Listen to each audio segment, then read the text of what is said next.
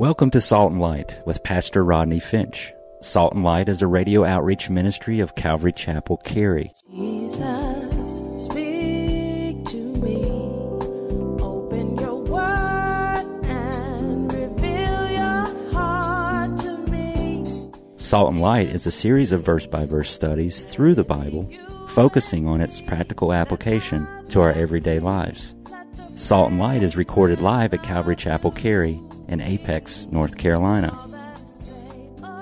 Stay tuned. At the end of the program, we will give you information on how to contact us, so be sure to have a pen and paper ready. Today, Pastor Rodney will be teaching from the book of 2 Samuel, chapter 10. So grab your Bibles and follow along. Now, with today's teaching, here's Pastor Rodney. This is a military strategy tactic called the pincer movement. P I N C E R, the pincer movement. Basically, you set up two separate groups of troops to converge on the enemy. That's exactly what Joab did. It's an old move, and it really is still used today. Joab was a great warrior, actually, and you know that. He was so good that David made him commander in chief of his army. Now, 2 Samuel chapter 8, remember, do you remember the face off uh, at Gibeon around the pool? And Abner and his soldiers are on one side of the pool. Remember, remember that story? And Joab and his soldiers are on the other side of the pool, and they're kind of mean mugging each other. And they started sticking swords. It was kind of a game, but not. They started sticking each other with swords like through their necks. It was extremely graphic, and many men died. 2 Samuel 8:16 tells us they called the place the field of sharp swords. Joab, as I said, is commander in chief, and Joab had done a lot of killing. Joab, you remember the story where he pulled Abner aside and he stabbed him under the fifth rib in Hebron, right into the heart. And the reason he did that was to get revenge on Abner for killing his brother Asahel. You remember? Abner, it's an interesting story because Abner didn't want to kill Asahel. Asahel's name means fleetfoot. Remember that? Fleetfoot. And Abner didn't want to kill him. So Asahel could run really fast and he's chasing after Abner. Abner's running and turning around looking, going, uh, Asahel, stop, man. Stop, Fleetfoot. Stop, dude. Stop. You don't want this. Stop. Stop. And he won't stop. So Abner didn't have a choice. He pulled a great military move. They're running so fast. Abner just stopped dead in his tracks, turned around with his sword facing that way. And Fleetfoot is running really fast, and he ran right into the sword. And he was dead. So Joab is a very skilled military man, and he wants to get revenge for his brother. Joab is a man of blood, and David, you know, also is a man of blood. Look at verse 12. Joab said, I love this statement. That's why I had you underline it. Joab said, Be of good courage, and let us be strong for our people and for the cities of our God. And may the Lord do what is good in his sight. I love that statement. You could also say it like this If God is with us, then who can be against us? But it's nice to hear. I think what I like about the statement is that, like I said, Joab is a commander in chief and he's a military man, and he's a Joab would kill you quicker than quick if he has to, but he's a nice guy. I mean, he's in his heart. I mean, you can hear. That. I, I just think that's just a little glimpse into his heart, into into his heart. He's a he's a hardened man because of the military, and that's the life that he lives. That's just who he is. I mean, you you can't change who people are. They just are who they are. And Joab was probably like a baby in diapers playing with a sword and a shield. I mean, he's just, you know, like most babies got like a rattle. He's got a sword. I mean, you know, he was just that, kind of guy. It's just who he was. But you can see the softer side of him right there in verse 12 when he says, Be of good cheer and let's be strong for our God and for the people. And may the Lord do what is good. It's just nice to hear Joab say something spiritual. And Joab said, Let's just be men and let God do what God is going to do. At the same time, Joab, being a man, a warrior, uh, he, he would attack. Joab and his men in verse 13 came to the battle and um, came to battle the Syrians, and they ran like the Dickens. Verse 14 When the people of Ammon saw the Syrians running, they turned around, and they hauled tail, and ran into the city. So here's what's happening. When the people of Ammon realized that they were fighting with Joab, they knew they were fighting seasoned soldiers. So they're immediately afraid because they knew David had defeated the Syrians in the past, and so they said, Forget it, I'm out of here. And when the people of Ammon see the 33,000 soldiers they hired with a thousand talents, I told you First Chronicles tells us they hired them for, it cost them a thousand talents each of silver. They see their silver and their soldiers headed for the hills. They take off running and they headed back into the city. They shut the gate where they could kind of hold off. And then in verse 14, Joab said, Nothing's going on here. He went back to Jerusalem. Verse 15, when the Syrians saw that they were defeated by Israel, they gathered again. They came back to fight again. They won't quit. Isn't that just like the enemy? They won't quit. Well, look at verse 17. When David heard about it, he gathered the rest of the army of Israel to crush the Syrians, the Syrian army. Now, side note, if you're taking notes, you might want to write this in your margin. This is the second battle David personally led Israeli troops to victory. This is the second battle that David personally led Israeli troops to victory. It was a decisive victory. Notice David defeats his enemies, killing 700 of their charioteers and 40,000 horsemen in verse 18. Verse 19 tells us the chapter ends with unfinished business at Rabbah. The Ammonites become subject to Israel. The Ammonites were still in their city, and Joab returned to Jerusalem. Now, the next time we come together in chapter 11, it's going to be a different season of the year that is. It's springtime in chapter 11. And in that day and in that culture, it was very common for soldiers not to fight during the winter. This was like a common military NATO agreement or something, where we all agree that during the winter and the snow, we're not going to fight. Everybody just takes off. And they don't fight. So there's no fighting going on. And that's why in chapter 11, when you come back the next time, it won't be next week because next week is communion. It will be the week after. You don't want to miss chapter 11. Listen to Pastor Rodney. You do not want to miss chapter 11, okay? When we get to chapter 11, the first thing chapter 11 tells us okay, sneak peek, sneak peek, sneak peek. Chapter 11. The first thing chapter 11, verse 1 tells us it happened when, saints? In the springtime. So, chapter 11, we jump to a whole new season. So obviously there's a break between chapter 10 and chapter 11 because now it's springtime and we'll talk about what happens in the springtime and it ain't good. You know the story. David sent Joab and the army out again to deal in Rabbah here in chapter 10. But as his army is out fighting with Rabbah, David is relaxing, chapter 11, comfortably in Jerusalem, and because of that, he fell into the sin with Bathsheba. We'll talk about that. Now, let me tell you just two things really quickly before I let you go tonight from this text that I see. Two things. Number one, this battle was never supposed to happen. This battle was never supposed to happen. The only reason they're fighting is because of gossip. Yeah, I'm going to go there. The only reason they're fighting is because of gossip. Look at verse 3. The people said to Hanun, the king of the Ammonites, Do you think that David sent people to comfort you, or maybe he's spying on us? I don't know why church folk don't get hold of this. Yep, that's bad English. I don't know why church folk don't get hold of this. Gossip is bad.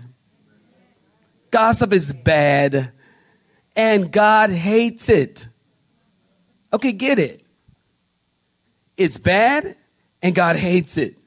And gossip is just as much a sin as drinking, as uh, lying, as stealing, as any other sin. It is amazing to me how preachers pound the pulpit about this, that, and the other. Well, you well, bunch of sinners, you people, you sinners, you bunch of sinners, you people, you sinners.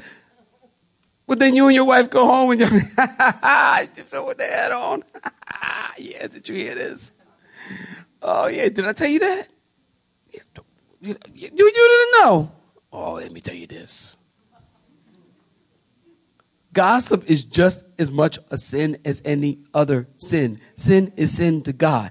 Can we get this? Sin is sin to God. We scale out sin because whatever offends us the most, and there here comes our religiosity, okay? Whatever offends us the most, that's the worst sin. So if I'm offended by homosexuality, that is the worst thing, and you're going to hell.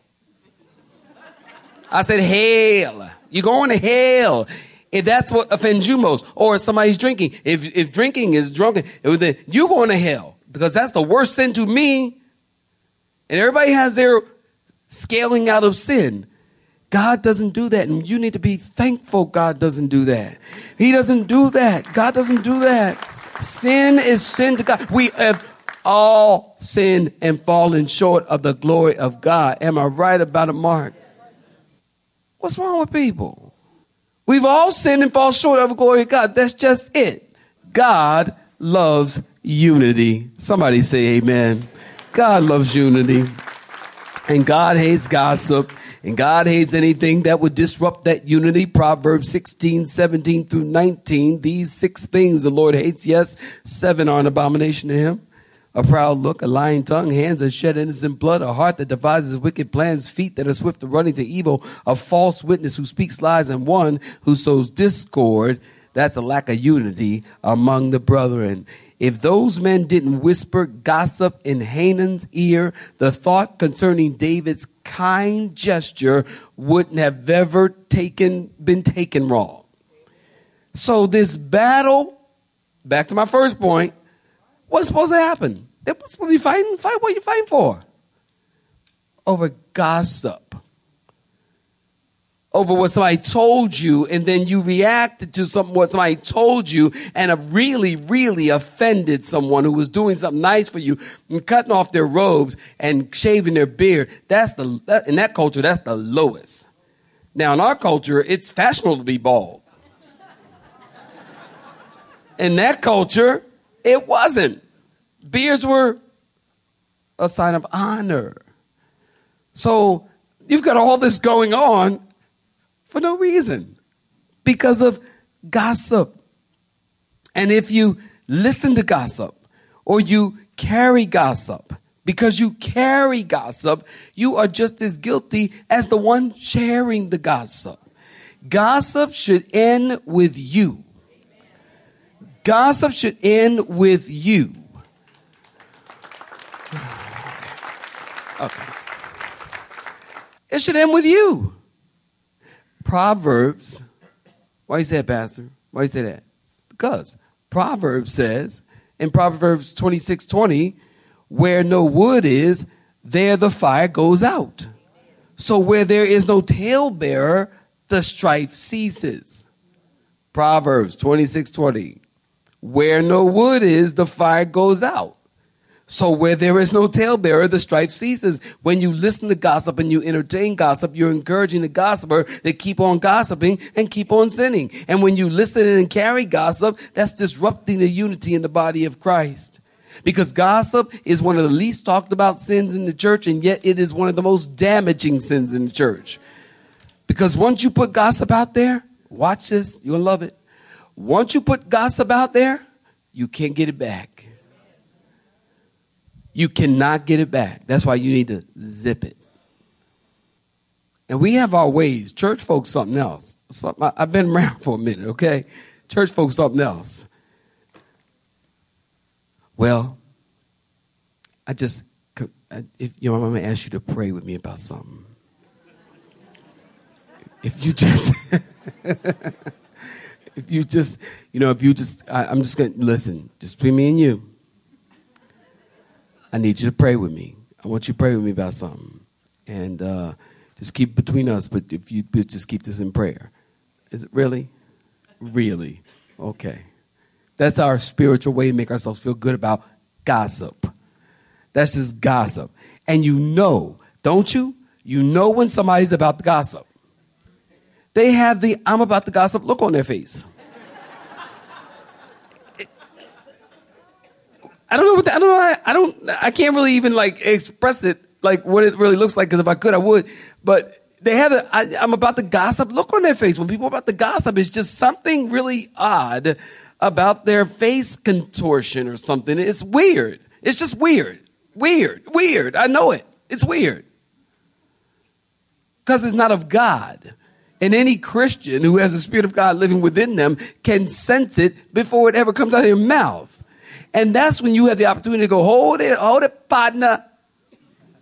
Hold it, partner. Hold that. Don't tell me that. Have you told the person that you about to tell me what you're going to tell me? If you told it to the person, well, no, not yet. Well, well the Lord hadn't led me to him yet. Well, what made you feel the Lord led you to me? What made you feel the Lord led you to come tell me something that you have not told the other person? What made you feel that the Lord is telling you to disobey his word and come tell me before you come tell go tell the person you're supposed to tell? Matthew 18. Go to the person. Don't go and you know what? Sometimes we, well, I need to go get counsel first. No, you don't. Do you have the Spirit of God in you or not? If you do, then you can pray. You have the counselor living inside of you. You can pray and read God's word. And then, and God will tell you. Sometimes it's just don't say nothing. Sometimes it's get over you. Because the problem is you. And sometimes it's, yeah, we, can, can we talk? And don't text them. Well, you know what? I'll just text him. I'll just give him some, send him, a little text. Send him a little text. You won't even like FaceTime. I can see if you FaceTime. I can, I, okay, fine, you FaceTime. Okay, fine. At least you put your face on it, but you won't even do that. I'm going to send a text and blow you up in a text. There's nothing more disrespectful than that. No, nothing in, to me. Nothing more disrespectful. If you have something to say, say it to me. If you have something that you need to share, share it with me. If it's about me. If it's not about me, don't tell me. Go tell the person it's about. Don't come tell me and say, well, you're my pastor, so I need to share it with you. Nah, I don't. No, I don't. And don't get me wrong. I don't mind praying with you, but you can come to me and ask me to pray with you, and you don't have to tell me what to pray about. Because I have the Spirit of God living in me too. So I'm going to pray according to his will, and I don't need to know what everything is about. We got to stop these religious gymnastics. Religious gymnastics, that's what it is. Around the Word of God, in the name of God. Stop it.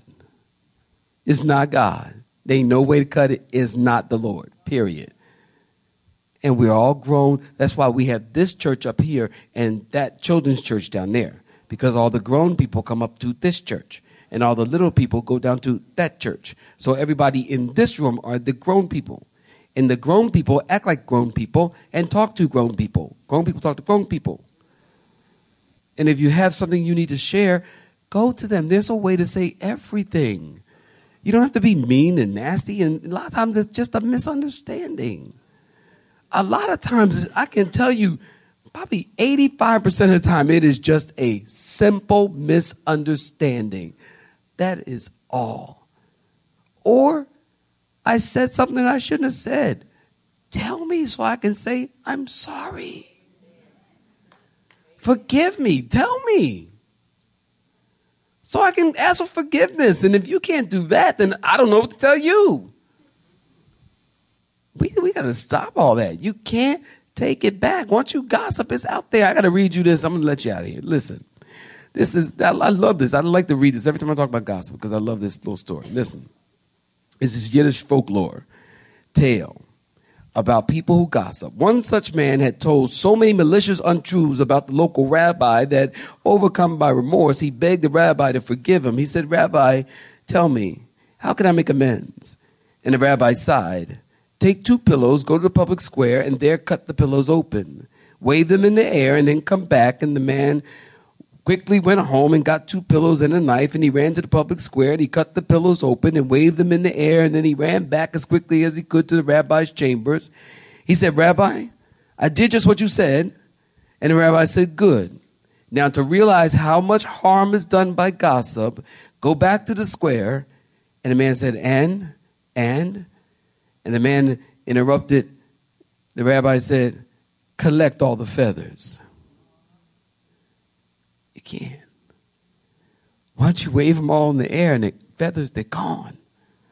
You cannot. Once it's once you gossip, you hurt people. And once you hurt them, now when they see that person, now they're looking at that person that side eye. And you haven't even done anything to them. Somebody just told them.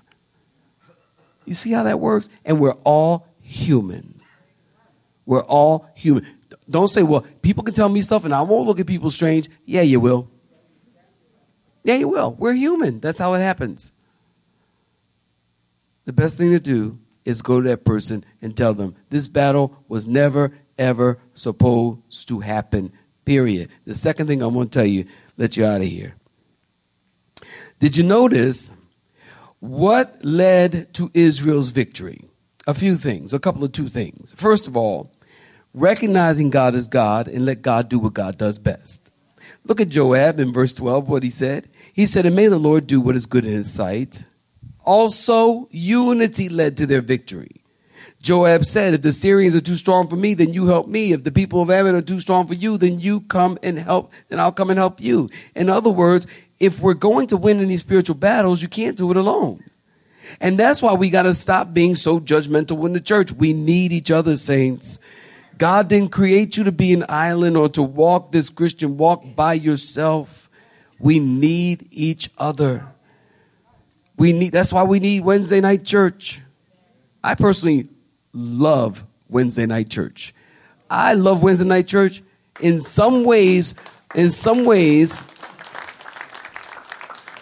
in some ways, more than Sunday morning. In some ways. Well, for one, Sunday is a super long day. I mean, it's it's like painfully long. Three services is painfully long. Anybody that's preached, no, Pastor Matt, am I right about it? It is painfully long. Third service, you're dragging up those three steps. Am I, am I right about it? Dragging, like, Lord, if you get me up those three steps, I'll be grateful for that. And then if I can grab hold of the pulpit, I'll be grateful for that. And God give me the energy. And somehow, never fails. God always, always, I get to the pulpit, third service, I cannot believe how tired I am. Sometimes I forget what I said. Like first service, I go, did I say this already? Because I, you're talking in same, you know. And people go, no. I go, oh, well then I'll tell you. And then because sometimes I go, did I say that already? They go, yeah. I go, well then I'll tell you again. And uh, you know, it's just God is always faithful. To always, always gives me just a little bit just to get through. And He has been doing that for 20 years. God's been doing that for 20 years faithful. So, things have been going great for David. Under David's leadership, Israel went from 6,000 square miles to 60,000 square miles. He's been winning battles against his enemies left and right, as I mentioned. But there's one battle that David can't seem to get the victory over, and that is the battle within himself. And that's what we're going to talk about the next time, not next week, but the week after that, we'll talk about the flesh. The flesh. Mortify the deeds of the flesh. The only problem, it keeps coming back to life. The flesh. We'll talk about that next time. Read ahead. I think you'll find it interesting. Read ahead. You. Have been listening to Salt and Light, a radio outreach ministry of Pastor Rodney Finch in Calvary Chapel, Cary, located in Apex, North Carolina. Join Pastor Rodney Monday through Friday at this same time.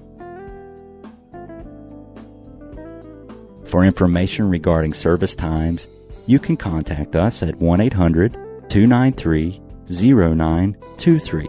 That's 1 800 293 0923. Or you may listen to today's broadcast in its entirety by visiting the media library on our website at cccary.org.